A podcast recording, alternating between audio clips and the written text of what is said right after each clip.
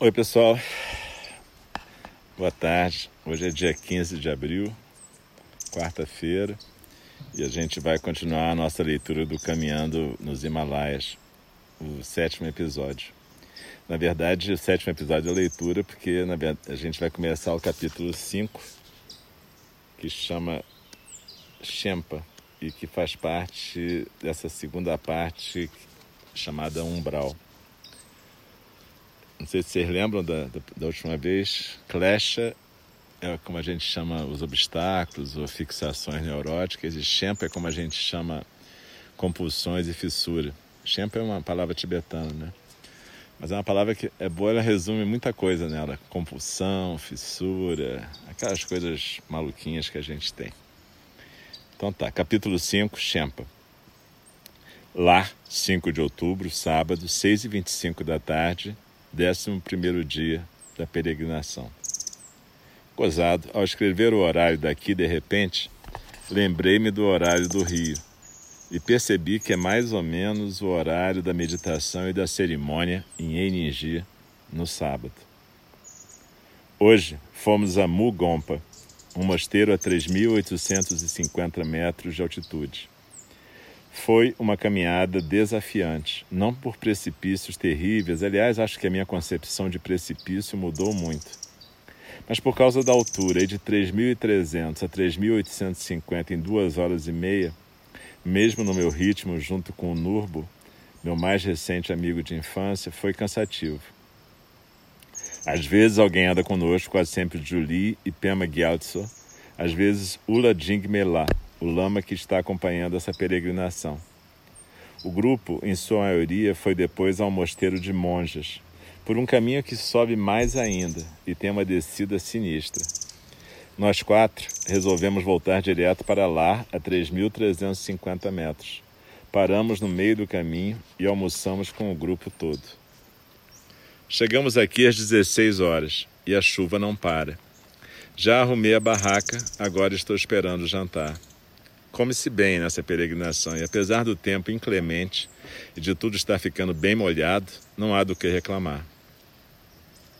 Um sintoma de como uso minha obsessividade para dar contorno. Toda noite olho a programação da viagem e vou riscando o dia, sabe? Tipo menos um dia. Assim, tipo presídio. Bom, não é que seja sempre assim, mas que às vezes rola esse sentimento, rola.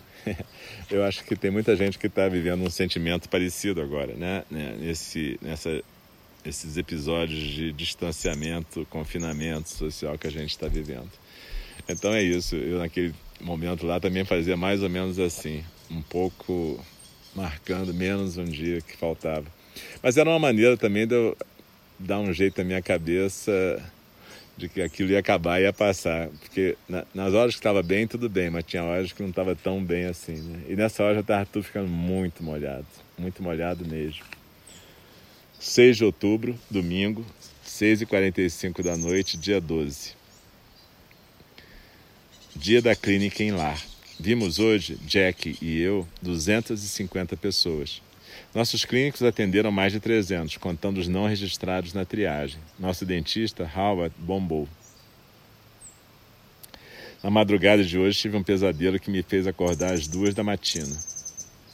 Estava na Argentina com a Márcia. Tínhamos que pegar o avião para voltar para o Brasil. Eu, com as passagens na mão, lembrava que estávamos sem nossas bagagens. Márcia pega um táxi para ir buscá-las. De repente lembro que só viajaremos no dia seguinte. Quero avisá-la, mas meu celular está quebrado. Fico angustiado com a situação. De repente, o aeroporto virou um hotel com salões de festa. Havia uma festa infantil com muitos convidados. Mais alguma coisa que interpretei como um chá beneficente cheio de idosas no salão ao lado. Um velho, ao me ver, me confunde com alguém, tipo um cúmplice, porque aí ele vai e sei que mata alguém, embora eu não veja a cena. As idosas acham que eu sou o assassino. Passam a me perseguir pelo hotel numas escadarias em caracol. Eu as chuto para afastá-las. Penso que vão se quebrar ao cair, mas não se quebram e continuam a me perseguir. Entro por uma parte reservada aos empregados. Quando chego na saída, um vigia me segura e diz que não posso sair sem ser revistado. Mas como é um cara legal, vai me deixar ir, tinha me confundido com um empregado. Vou para um lugar que me parece um beco, uma servidão. Fico tentando consertar meu celular. Chegam os caras. Sei que são traficantes. Colocam umas canetas na minha mochila. Sei que contém drogas, mas não faço nada, apesar de sentir que vai dar merda. A polícia chega e prende todo mundo, além de me repreender por vender drogas para crianças escolares. São as canetas. Digo que não são minhas, que estou na Argentina a serviço em um trabalho médico evangélico voluntário. Mando ligarem para tal instituição evangélica para confirmarem. Acordo angustiado.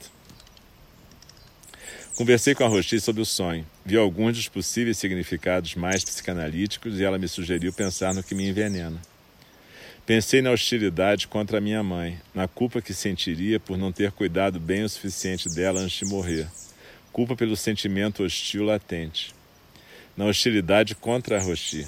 Chutar as velhas me indicou isso.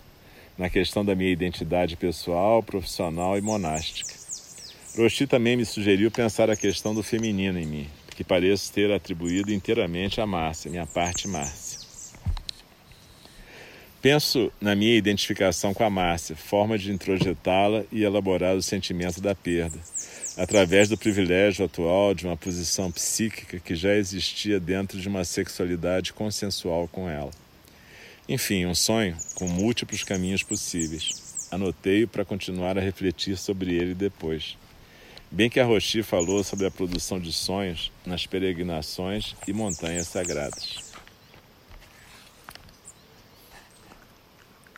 Oito da noite. Já pronto para dormir após mais um excelente jantar. Para quem nunca acampou, ter uma primeira experiência como esta é um privilégio. Além de tudo, é um ritual de iniciação. Ficar amigo do medo barra respeito. Viver um dia de cada vez. Ver como o povo daqui consegue ficar alegre com as menores demonstrações de carinho. As crianças, como os animais, se criam muito sozinhas. Cada um aprende a ser responsável por si mesmo muito cedo, assim como aprendem que todos dependem de todos e ajudam a família, carregando o que podem, fazendo o que podem. A comunidade que atendemos hoje é mais saudável que a anterior. Acho que tem mais recursos.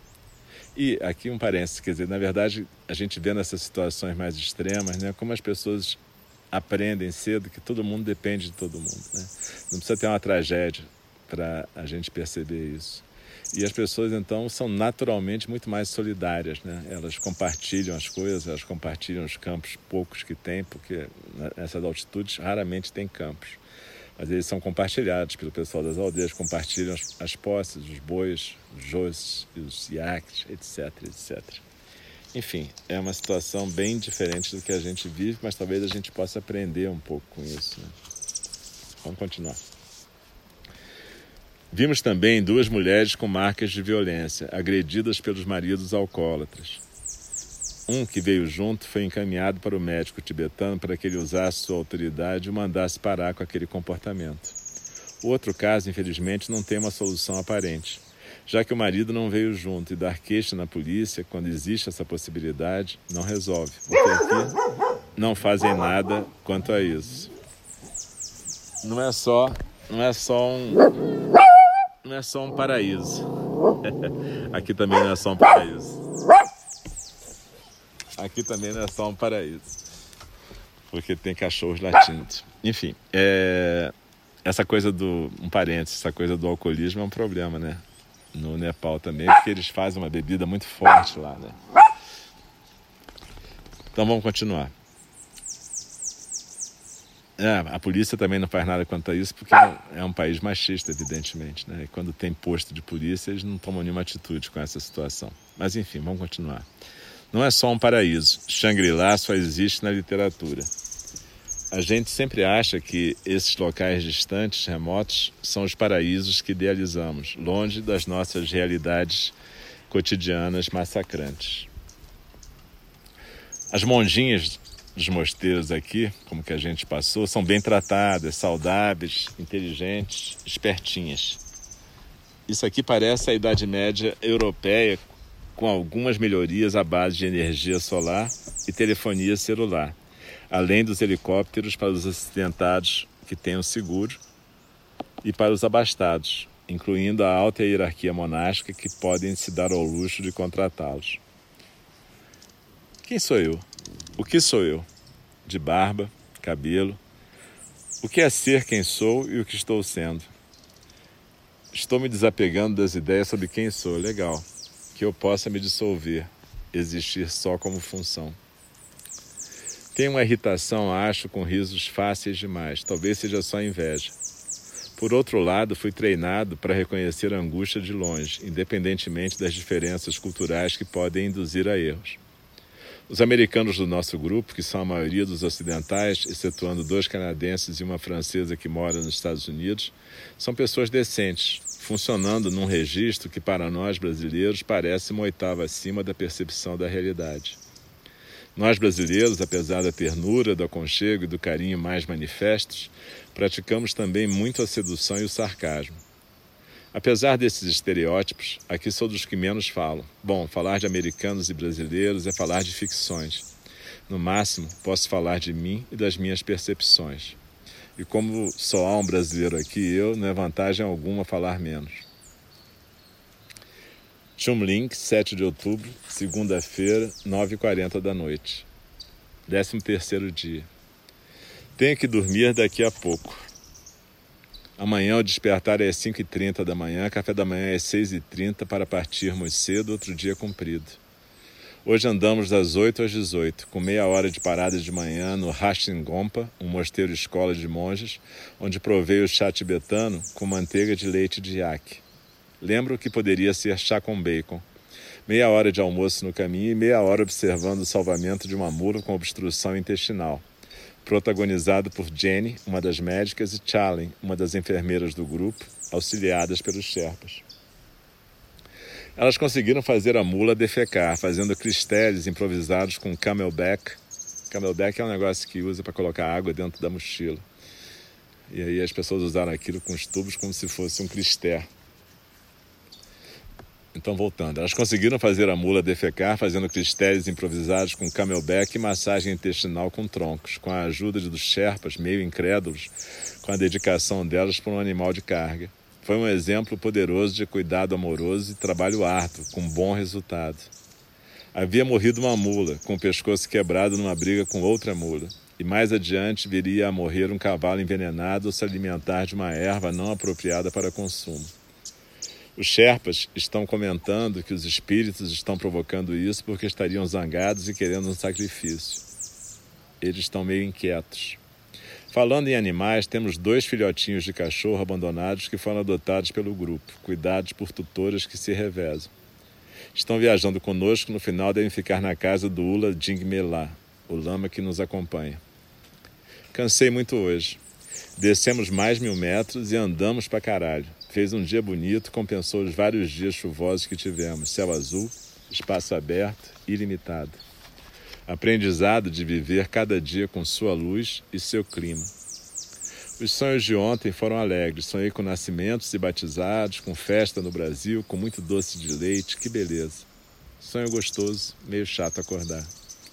De qualquer jeito, como já disse, provei o chá com manteiga de arque razoavelmente gostoso.